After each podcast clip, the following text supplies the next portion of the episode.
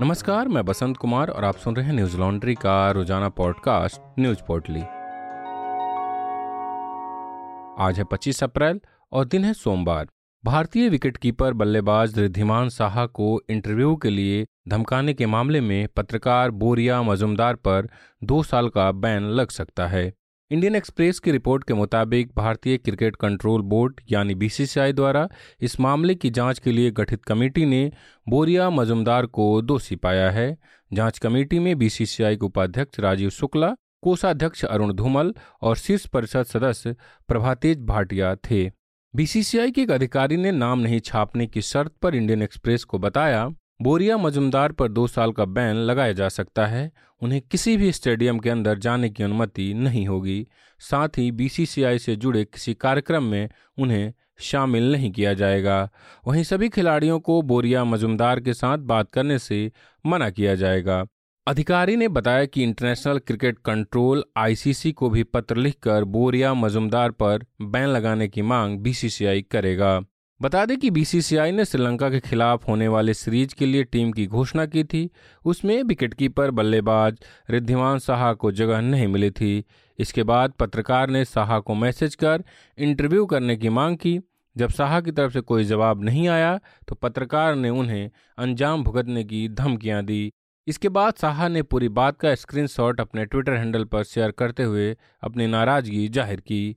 साहा के ट्वीट के बाद क्रिकेट जगत के कई दिग्गजों ने उनका समर्थन किया और बीसीसीआई से इस मामले में कार्रवाई करने की मांग की। बीसीसीआई ने तीन सदस्यों की समिति बनाई थी, जिसने पूरे मामले की जाँच की है। जम्मू कश्मीर से अनुच्छेद 370 को हटाने के खिलाफ याचिकाओं पर जुलाई में सुप्रीम कोर्ट में सुनवाई हो सकती है।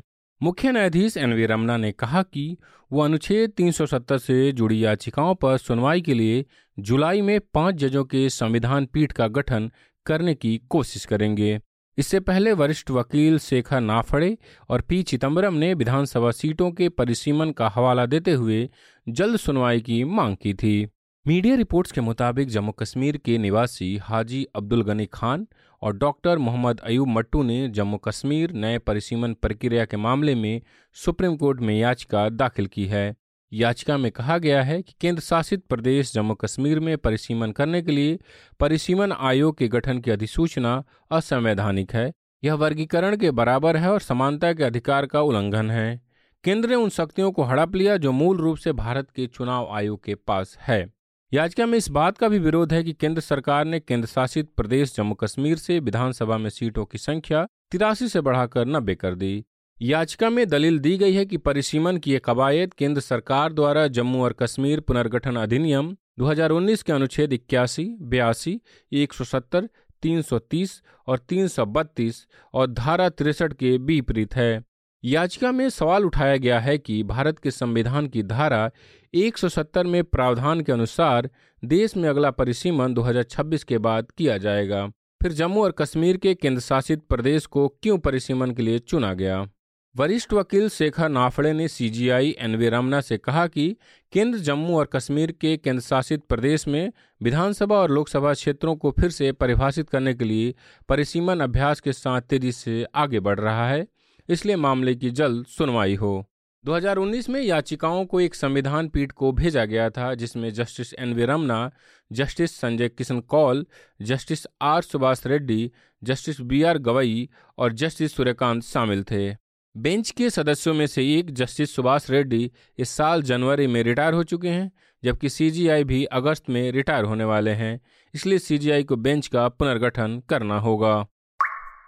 महाराष्ट्र के अमरावती के सांसद नवनीत राणा और उनके विधायक पति रवि राणा ने बम्बे हाई कोर्ट में अपने खिलाफ दर्ज एफआईआर रद्द करने के लिए याचिका दायर की है।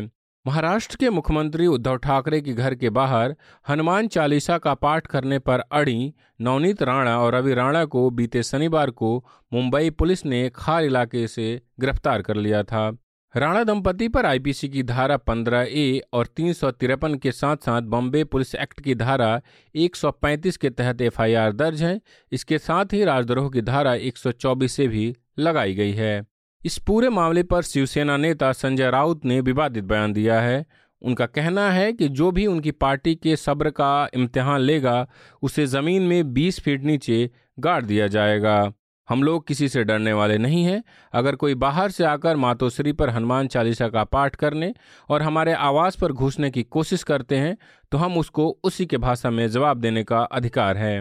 वहीं खार पुलिस द्वारा कल गिरफ़्तार हुए शिवसेना के 16 कार्यकर्ताओं को आज अदालत से जमानत दे दी है। सभी को रिहा कर दिया गया। उन्हें नवनीत राणा और रवि राणा के आवास के बाहर हंगामा करने के मामले में गिरफ़्तार किया गया था। इसी बीच महाराष्ट्र में लाउड स्पीकर विवाद बढ़ता जा रहा है। इसको लेकर आज सर्वदलीय बैठक बुलाई गई थी, जिसमें कई नेता शामिल नहीं हुए। अमर उजाला की खबर के मुताबिक लाउड स्पीकर के मामले को अधिक तूल पकड़ता देख महाराष्ट्र सरकार ने सर्वदलीय बैठक बुलाई थी। इस बैठक में जहाँ सभी दल के नेताओं को भाग लेने के लिए कहा गया था, वहीं अब इस बैठक से मुख्यमंत्री उद्धव ठाकरे और विधानसभा में नेता प्रतिपक्ष देवेंद्र फडणवीस ने दूरी बना ली है। साथ ही मनसे प्रमुख राज ठाकरे ने भी इसमें शामिल होने से साफ़ इनकार कर दिया। हालाँकि मनसे की तरफ़ से संदीप देशपांडे, बालानंद गांवकर और नितिन सरदेसाई इस सर्वदलीय मीटिंग में शामिल होंगे। मनसे प्रमुख राज ठाकरे ने प्रदेश सरकार से मांग की थी कि मस्जिदों से लाउड स्पीकर हटाए जाएँ। अगर ऐसा नहीं हुआ तो वे खुद लाउड स्पीकर पर हनुमान चालीसा का पाठ करना शुरू कर देंगे।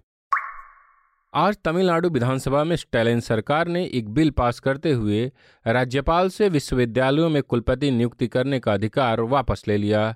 इस बिल के बाद राज्य के विश्वविद्यालयों में कुलपति नियुक्ति का अधिकार अब राज्य सरकार के पास होगा, न कि राज्यपाल के पास। यह सब तब हुआ जब तमिलनाडु के राज्यपाल आर एन रवि ऊटी में राज्य, केंद्रीय और निजी विश्वविद्यालयों के वाइस चांसलरों के दो दिवसीय सम्मेलन का उद्घाटन कर रहे थे। विपक्षी दलों ने इस कानून का विरोध किया है। मुख्य विपक्षी पार्टी अन्ना द्रमुक ने इस दौरान विधानसभा से वॉकआउट किया। एनडीटीवी की खबर के मुताबिक इस कानून को लेकर मुख्यमंत्री एम के स्टैलिन ने कहा, राज्य सरकार की कुलपति नियुक्ति की शक्ति की कमी राज्य में उच्च शिक्षा को प्रभावित करती है। यहाँ तक कि गुजरात राज्य में भी सरकार की सर्च कमेटी द्वारा अनुशंसित तीन उम्मीदवारों में से एक को वीसी नियुक्त किया गया है। उन्होंने कहा परंपरा के मुताबिक राज्यपाल राज्य सरकार के परामर्श से कुलपतियों की नियुक्ति करता है, लेकिन पिछले चार वर्षों में एक नया चलन आया है। राज्यपालों का कार्य करना जैसे कि यह उनका विशेषाधिकार है। मीडिया रिपोर्ट्स के मुताबिक स्टैलिन ने कहा, मौजूदा प्रथा विश्वविद्यालयों के प्रशासन में भ्रम पैदा करती है। उन्होंने केंद्र राज्य संबंधों पर पूर्व मुख्य न्यायाधीश मदन मोहन पूंछी की अध्यक्षता में एक आयोग की रिपोर्ट की ओर इशारा किया। साल 2010 की रिपोर्ट में विश्वविद्यालयों के कुलपति के पद से राज्यपाल को हटाने की सिफारिश की गई थी।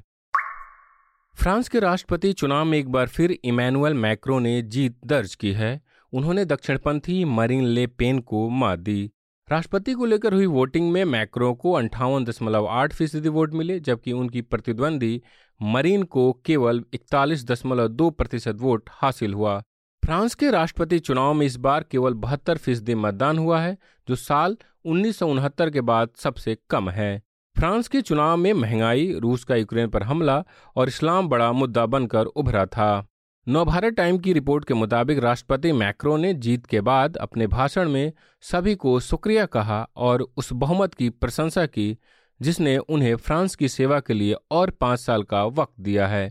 उन्होंने कहा कि मैं किसी एक पक्ष का उम्मीदवार नहीं हूँ, बल्कि मैं सभी का राष्ट्रपति हूँ। ले पेन ने रुझान सामने आने के तुरंत बाद अपनी हार मान ली।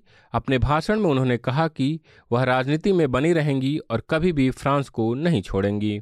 इस मौके पर राष्ट्रपति इमैनुअल मैक्रो को प्रधानमंत्री नरेंद्र मोदी ने ट्वीट कर बधाई दी। उन्होंने लिखा, दोबारा फ्रांस का राष्ट्रपति बनने पर मेरे दोस्त इमैनुअल मैक्रो को बधाई। मैं भारत, फ्रांस के बीच रणनीतिक साझेदारी को गहरा करने के लिए मिलकर काम करना जारी रखने की आशा करता हूँ। यूक्रेन के राष्ट्रपति ब्लोदिमीर जेलेंस्की ने भी फ्रांस के राष्ट्रपति को अपना सच्चा दोस्त बताते हुए बधाई दी और भी कई नेताओं ने उन्हें सोशल मीडिया पर बधाई दी है। इन सब के बीच राष्ट्रपति मैंक्रो की जीत के बाद पेरिस से दंगे की खबर आ रही है। नवभारत टाइम्स की रिपोर्ट के मुताबिक नतीजे आने के बाद फ्रांस के पत्रकार साइमन लोवेटो ने ट्वीट पर एक वीडियो शेयर किया और पुलिस और प्रदर्शनकारियों के बीच गहरे तनाव का दावा किया। उन्होंने कहा कि पुलिस ने कई प्रदर्शनकारियों पर लाठीचार्ज की है। इन वीडियो में पुलिस प्रदर्शनकारियों से उलझती हुई नज़र आ रही है। कई लोग तख्तियाँ लेकर प्रदर्शन कर रहे हैं, जिस पर लिखा है, डिस्गस्ट विथ मैक्रो। प्रदर्शनकारियों ने एक मकबरे को निशाना बनाया, जिसे रूसी हमले के बाद यूक्रेन के समर्थन में सजाया गया था।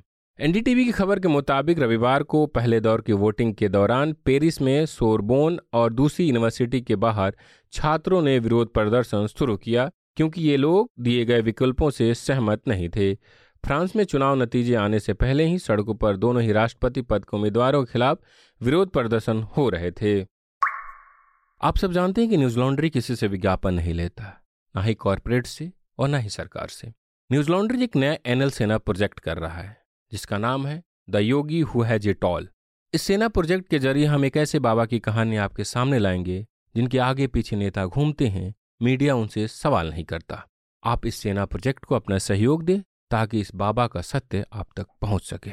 न्यूज़ लॉन्ड्री को अपना सहयोग दें और मीडिया को आज़ाद रखने में अपनी भूमिका निभाएँ। आज बस इतना ही। आपका दिन शुभ हो। नमस्कार। न्यूज़ लॉन्ड्री के सभी पॉडकास्ट ट्विटर आई और दूसरे पॉडकास्ट प्लेटफॉर्म पे उपलब्ध हैं। खबरों को विज्ञापन के दबाव से आज़ाद रखें। न्यूज़ लॉन्ड्री को सब्सक्राइब करें।